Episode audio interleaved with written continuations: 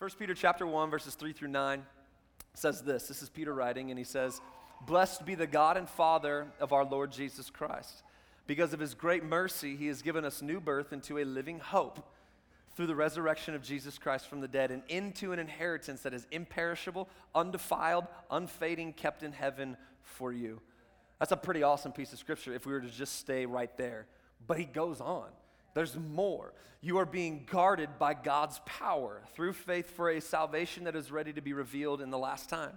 You rejoice in this, that even though now for a short time, if necessary, you suffer grief in various trials, so that the proven character of your faith, more valuable than gold, which, though perishable, is refined by fire, may result in praise, glory, and honor at the revelation of Jesus Christ." In verse eight, he says this, "Though you have not seen him, you love him, and though not seeing him now, you believe in him, and you rejoice with inexpressible and glorious joy, because you are receiving the goal of your faith, the salvation of your souls." This morning, as we celebrate Easter, Resurrection Sunday, I want to speak to you from the subject, this hope we have. This hope we have as we look at the hope that is offered in and through Jesus. Will you pray with me just one more time this morning? Father, we thank you for your word. We thank you that it's alive, that it's active, that it's powerful, that it has the ability to transform us from the inside out. God, I pray this morning that you would speak to us, that you would teach us, change us, challenge us, guide us, strengthen us, do what it is that you desire to do in our hearts and our lives this morning. God, I pray that this moment, this experience that we have with you today, God, will shape us and change us forever. We love you and we worship you. In Jesus' mighty name, come on, and the church shouted, amen. Amen. Uh, my wife is a Yelp snob, like straight up. It's okay, you can laugh at that. I, I have permission, and she would agree with you. Uh, do I have any other Yelp snobs in the house? All, all the Yelp snobs? There's like four of you. Okay, cool, because you are a rare breed. Um, but uh, she's a Yelp snob. Uh, we're we're kind of foodies. We we like to eat food and and good food. But how many of you would agree with me? There's just some moments in life where average food is okay. Like, I just want to go, I just want to get average food. I'm okay with an average burger. Like, I knew average. That was like my high school years. It was average, right? I'm okay with average. But my wife, she's not okay with it. Like, it is a no-go zone in, in our home. And so I say, hey, we should go out to eat, and, and I'll pick a place, and she'll be like, let's look it up on Yelp. And I'm like, no, let's not. Because then I'm not going to get to eat what I want to eat. And so let's look it up on Yelp. So she'll look it up, and she'll be like, three and a half stars. We're not going. And I'm like, babe, it's a half a star over three. That's better than average. We should be good, right? And she's like, no, it's not four stars. We're we're, we're not going to, to eat to that eat at that place. And so we'll go through this debate. And uh, and and I've kind of realized now, like I trust my wife explicitly now, because every single time that she's picked above the three and a half stars, like the four star place, according to Yelp, we've been good. Like, we've been solid, and this is her this is her rationalization through the whole thing. She's like, I simply don't want to go eat food somewhere and be disappointed. Come on, can I get an amen this morning? Nobody does, right? We don't like, have you ever have you ever been around that person that like hypes up the restaurant? And then you go to the restaurant because they hyped it up, and you walk out of the restaurant and you want to burn that restaurant down? She's like, I don't know what they saw in that. Or like they hype up the movie, right? And they, they get you all pumped up to go see this movie, and you walk out of the movie and you're like, the last two and a half hours of my life I have completely lost. I'm now dumber for watching that movie. Like, Yelp is important.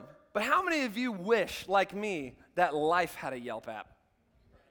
I mean, could you imagine, like, the things that we go through? If, like, you're going through something, you could quickly pull, I gotta need to Yelp this. I need to Yelp this trial that I'm going through. I need to Yelp this moment that I'm, like, all the single ladies in the house. Don't you wish you could just Yelp him? Wouldn't that be awesome? Come on, ladies, you know what I'm talking about? He's just going to, like, stop, let me Yelp. Three stars. Nope, uh-uh. No way, not happening. It'd be great if, if life came with a Yelp app. But how many of you know that it doesn't? And the reason that we would kind of, we could rationalize this idea is because many of us have faced the things that I've faced, and, and we, we could probably all come to the same place. We've all faced moments of what? Disappointment. Haven't we? Like, hasn't, hasn't life offered all of us our fair share of disappointments? And the reason that we're disappointed, this is where disappointment comes from, the reason that we're disappointed is because we had hope in something. Disappointment comes when the hope that we have is broken down. And so we go through life placing our hope and our trust in things. We put our hope in people. We put our hope in politics. We put our hope in, in faith. We put our hope in all of these different things. And at the end of the day, if you're like me, you quickly can come to the realization that all of those things at some point or another will, will let you down. And it will disappoint you. Except Jesus. Except Jesus. And here's the thing that we need to understand about Resurrection Sunday. We might be like, well, what's the, what's the point of it all? What is the point of him, of him getting out of the grave if it was just to defeat death, hell, and the grave? And that would be good enough. But Peter tells us the reason that he got out of the grave is so that you and I can anchor ourselves not in a dead hope, but into a living hope, one we can rejoice in and find joy in, and actually anchor our lives that no matter what you face, no matter what you go through, there is a person that we can anchor ourselves in, because we've all been disappointed. We've all found ourselves hope, hopeless. And if you don't hear anything else this, this Easter weekend, if this is the one time that you come to the well and you never come back again, I hope that what reverberates in your heart and your head is this truth, that you have a living hope, and his name is Jesus. He got out of the grave so that you would have a living hope, not a dead hope. Not a dead hope. And this is important for us to, to understand, because the world offers us moment after moment after moment after moment to be disappointed. And the funny thing is, is that we as people have a tendency to go back to the thing that disappoints us, don't we? We're disappointed, and for a while we stay away from it, but then we're lured back in.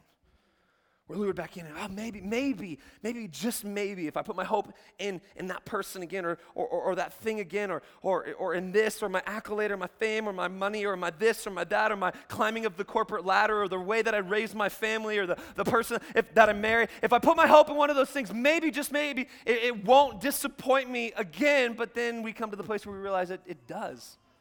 It does. So how do we deal with disappointment? I've come to find out we deal with disappointment by placing our hope in the one that will never disappoint. Well, like, how can you say that? That's a pretty big, that's a pretty big variable there. That's a that's a pretty big statement. To, to put your faith, to put your hope in someone, something that will never disappoint. Watch what Romans chapter five, verses one through five says. Probably one of my most favorite pieces of scripture in all the Bible. It says this: therefore, since we have been declared righteous by faith, we have peace with God through our Lord Jesus Christ. We have also obtained access through him by faith into this grace in which we stand. Oh, that's good news today. We're standing in grace, and we rejoice in the hope of the glory of God. And not only that, but we also rejoice in our afflictions. What? You ever read something in the Bible before? You're like, that's just, no, dumb. Mm-mm. Uh-uh. Where you read it and you go, how, how can I re- like rejoice in my afflictions? Like, life is going horrible. I'm supposed to, I'm supposed to rejoice? But yeah, we're going to talk about that in a minute. Why? Well, because we know, according to Romans, it says it, because we know that affliction produces endurance. Endurance produces proven character, and proven character produces hope. This hope will not disappoint us, because God's love has been poured out in our hearts through the Holy Spirit who is given to us.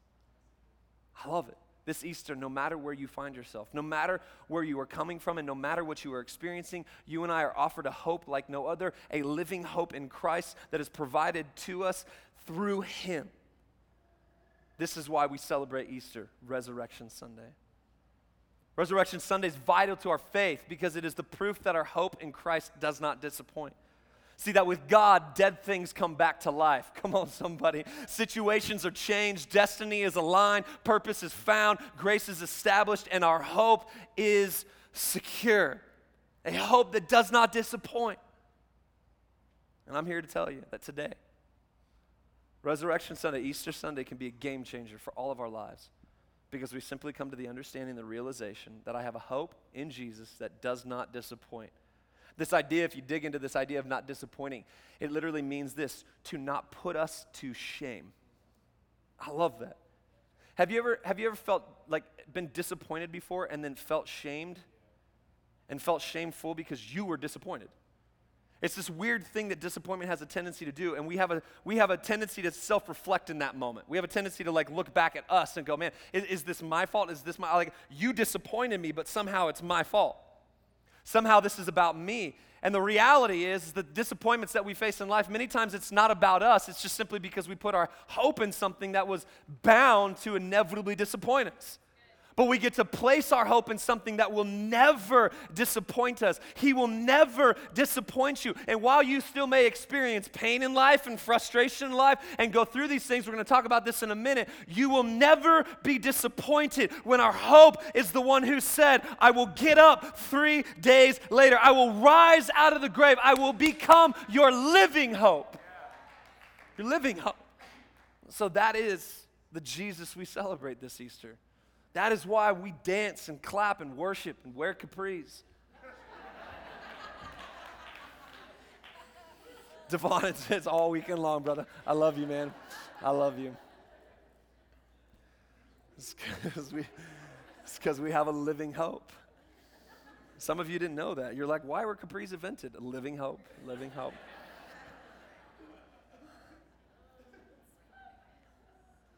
So Peter, in writing to us, in chapter one, verses three through nine, he, he highlights some things for us that are, that are important for us to understand about what a living hope provides for us.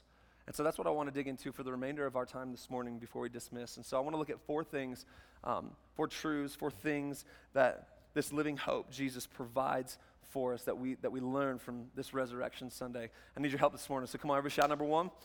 The first one is this, a future inheritance.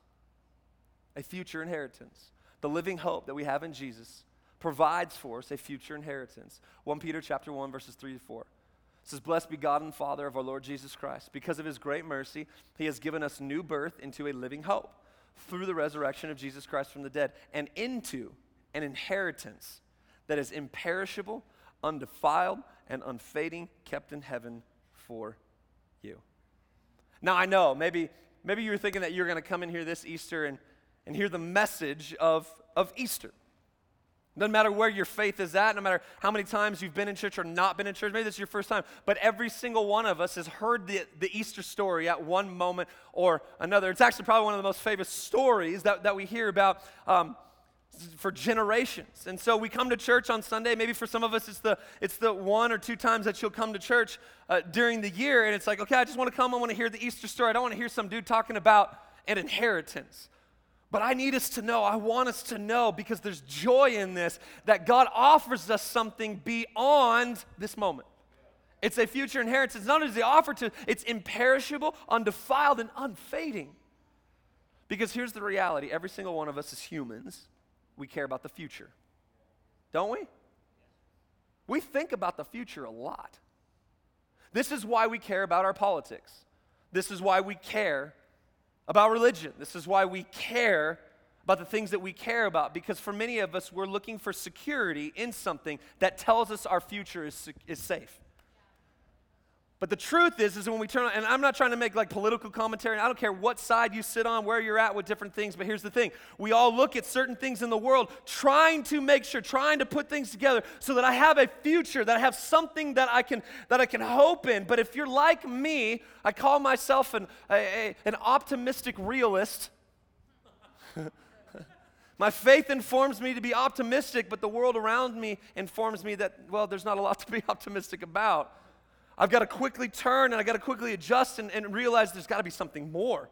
If politics ain't going to do it for me, religion's not going to do it for me, relationships not going to do it, none of those things are going to provide a future for me, then I got to look to the one who gives me a future. And he says that it's unfading, it's imperishable, it's undefiled, and it's sec- it's safe. It's eternity. And it's not a popular topic in church pulpits nowadays because we get weirded out by eternity. I mean, for many of us, we're like, there's debate that the world's flat or not still. I thought we got over that, but. So eternity, that's a big one. That's a big leap for us. The problem is, is that how many of you, maybe like me, I used to believe some things and, and still believe some things that in many ways, just because I believe something positive or negative, if it's true, it's true. No matter what. And some of us can doubt eternity right now. The problem is, is that whether we believe it or not, there's truth to it. The Bible's been trying to been take down for years. People have been trying to destroy the word of this thing for millennia, and it still stands. Proofed, authoritative. never being able to be disproven. There's more accounts of this, more, more, more critical understanding of this than there is even the Roman Empire. But we believe in the Roman Empire. And the funny thing is, is that the resurrection itself is talked about in history, historical documents. We have a truth that we can anchor, but the problem is, is that for many of us, eternity is just weird. Come on, can we be honest in church today? The idea of eternity is hard for us to wrap our minds around. But here's what I've come to discover about God. If I can fit him into a box, he's no longer God. I just made him up. So God says, I got to do some things to mess with him. I got I got to do a few things that make them have to have this thing called faith. Got to have faith, faith. You know what I'm talking about, faith? The resurrection's that. This Sunday, Resurrection Sunday, the first thing that we understand and need to learn from it, this living hope that we have in Christ, is that we have a future inheritance. We have, we have eternity. Our future is secure. And it simply comes by putting our faith in him. That's the thing about it. Come on, everybody, shot number two. The second thing we have is a power not of our own. A power not of our own. First Peter chapter three, verse five says, you are being guarded. I love that word. Guarded by God's power through faith for salvation that is ready to be revealed in the last time. Come on, have you ever felt guarded before, protected? There's something special about it. This morning, whether you knew it or not, you walked into church with an entourage. God's power guarding you. I hope that my family feels guarded and protected by me. Like, I know that I'm not the biggest dude in the world, but I'll scrap. You walk into my house, I will scrap, right? We'll do it. We'll go for it. You will defeat me, but I'll, you will, you will be warned for it.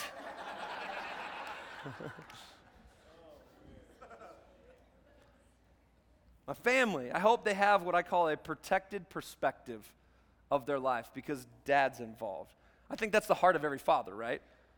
The heart of every father, even if you're not a dad in here, you could probably grab a hold of this, but the heart of every father is to know that those who are, like his immediate family and those surrounding him and, and with him, they feel protected. Um, my little girl, my, my middle child, Shiloh, she's almost seven years old, and we'll switch back and forth at their church as to who rides with who. Justice will ride with me sometimes, and then and then uh, Shiloh, my daughter, she'll ride with me. We'll go we'll go back and forth, and and I love having my daughter um, ride with me home from church because she always builds my ego. Like that's why like, she's always my son. Uh uh-uh, uh, not at all. Nope. What are you thinking? Nothing. I'm like, I understand. I get that. So one afternoon, we're, we're we're driving home from church. We got out of the uh, the second service and going home for the break before the five, and and uh, Shiloh hops in the car and she's looking uh, like up to the right, the creative side, and uh, creative side of brand. She's looking out the window, kind of just like up there. And usually, when like I have that look and I'm thinking to the right, there's literally nothing happening up here. But I knew that there was something happening with her, and so she quickly turns. I was like, "Baby, what are you thinking?" And she looks at me and she goes, "Are you the boss?" And I was like, well, yes, I am. Thank you for noticing. And I was like, what do you mean, are you the boss? And she's like, are you the boss of the church? And I was like, well, no, like, Jesus is the boss of the church. And then and then I'm kind of the boss. Like, well, you're like, your mom's the boss. And then and then I'm there. And just be honest about this. And I, and I was like, well, what, what, what, like, why are you asking? Yeah, I'm, I'm the boss. I'm in, I'm in charge. And uh, and she's like, that's good. And I was like, why, why is that good? And she's like, it's just good to know that we're protected. And I was like, she's coming from this perspective where she sees me as dad, and she kind of like mixes everything, everything together, right? But she had this realization. She had this understanding of what it means to be protected. And she knows that dad's looking out for her, and dad's looking out for the church, and dad, dad's trying to look out for all these different things. How much more is God in heaven looking out for us, wanting to protect us and guard us? And that's what Peter's saying. He's like, listen, you are guarded by God's power. You have an entourage around you. You have a power that's not of your own. And when you feel powerless, you can go to the power that God has for you. Because in life, you're going to feel powerless. I'm going to feel powerless. We are going to feel powerless. But I can step in because of the resurrection. He showed that he has all power, sustaining power, power that's above any other power. And that power is found in the name of Jesus. I just simply shout Jesus. And that's, that's the name. That's the name that devils shake at. That is the name that insecurity bows to. That is the name that fear drops off because of. And we try, don't we? We scurry around trying to do it ourselves, and oh, I need to, I need to do what I need to do to like make myself secure, and so I gotta, I gotta look good, and I gotta run the rat race, and I gotta do all these things, and it's like, no, stop. Insecurity goes away when you stand on the power of Jesus. But I'm fearful, and I don't know what's gonna happen next, and I don't know the future ahead of me. Jesus, He gives you power. I'm worried. I'm, I'm, I got this anxious, like anxiousness in me, and I'm full of anxiety, and it's like, stop, Jesus. And it's at that name that it drops away. It drops away. So this word guarded literally means to set a garrison around you. That's awesome. To set a gar- Have you ever had a garrison around you? I haven't. I just want one. It's a garrison. And this garrison, the Roman garrisons, they were intimidating at best. So in the Bible, when we read about the crucifixion of Jesus, many times we don't dig into some of the details. So when He was being crucified, the Praetorian guard that was around Him, many times we can look at it and we think it was just a few Roman soldiers. But the way that they were set up is they were always together. So there is potential. Many scholars and theologians believe that when Jesus was being crucified, or like before that, when He was being beaten, this garrison was somewhere around six hundred soldiers. That's insane. Could you imagine with their shields and with their spears, six hundred of them marching in. And six hundred of them were going to go at Jesus. And they were going to stand and they were going to watch and they were going to cheer each other on. And this is the picture that Peter wants us to get. That you've got this garrison of power that is guarding you, that is protecting you. All that makes you put your shoulders up. You put your chest out and be like, yeah! I'm guarded. I want you to get this picture. Because so many of us think that we're going through life with no power at all. No, no, you're going through life trying to do it in your own power. Stop and let the garrison of His power guard you in Christ Jesus. Number three, everybody shout number three. The third one is this. He says, Peter writes that we can have a present joy. Joy. Have you ever heard the song? How many of you are church kids, maybe when you're young? Got the joy, joy, joy, joy. Like fifteen of you. Awesome. VeggieTales sang it once. It was good. Um, a present joy.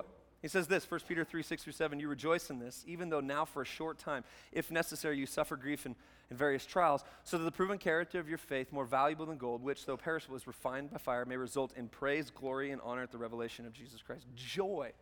Come on, show of hands, little therapeutic moment in church this morning, Resurrection Sunday. How many of you would say that joy is missing in our world? It's missing. What we see is fleeting moments of happiness, right? We get something new and I'm happy. We have a we have an exhilarating moment. She finally says yes to going out on a date with you. You're happy. Right? I don't know what brings you happiness, but if you're like me, you quickly understand that happiness is fleeting. But joy is sustainable. And many of us struggle with this reality because we want to live happy lives. We haven't been called to live happy lives. We've been called to live joyful lives. And joyfulness isn't always being happy. Joyfulness is a is this staunch, resolute thing inside of us that does not move when happiness fades.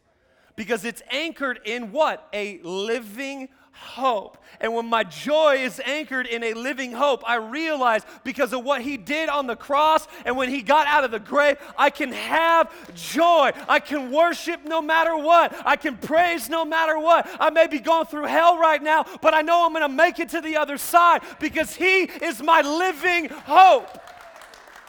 He's my living hope.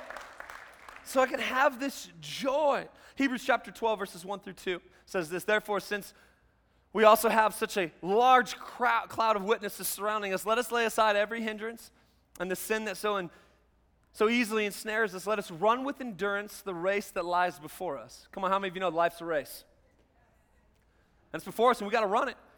And then this is what the writer of Hebrews says. He says, keeping your eyes on Jesus, the source and perfecter of your faith, for the joy. Come on, everybody shout joy. joy.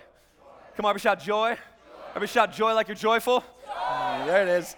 Joy, for the joy that was set before him. Watch what he did. He endured the cross, despising the shame, and sat down at the right hand of the throne of God. How insane is that? That Jesus saw the cross as joyful. And here's my thoughts on it. I think in shapes and colors. That's how I think.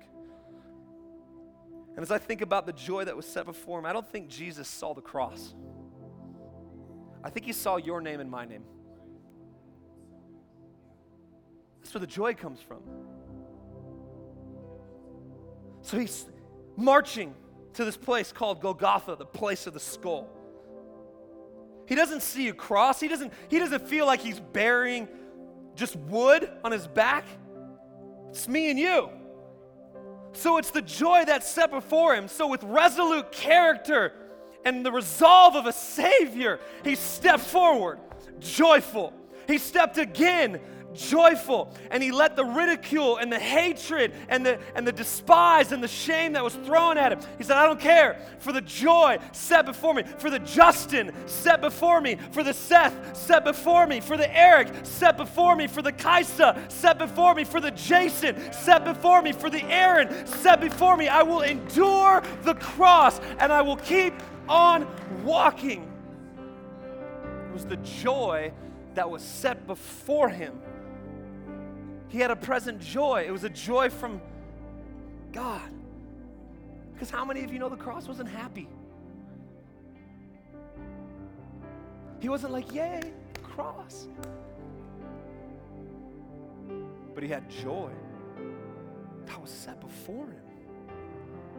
And so that's why the Bible says that he endured the cross. Have you ever realized this? That happiness doesn't give you the ability to endure, but joy gives you everything you need to endure.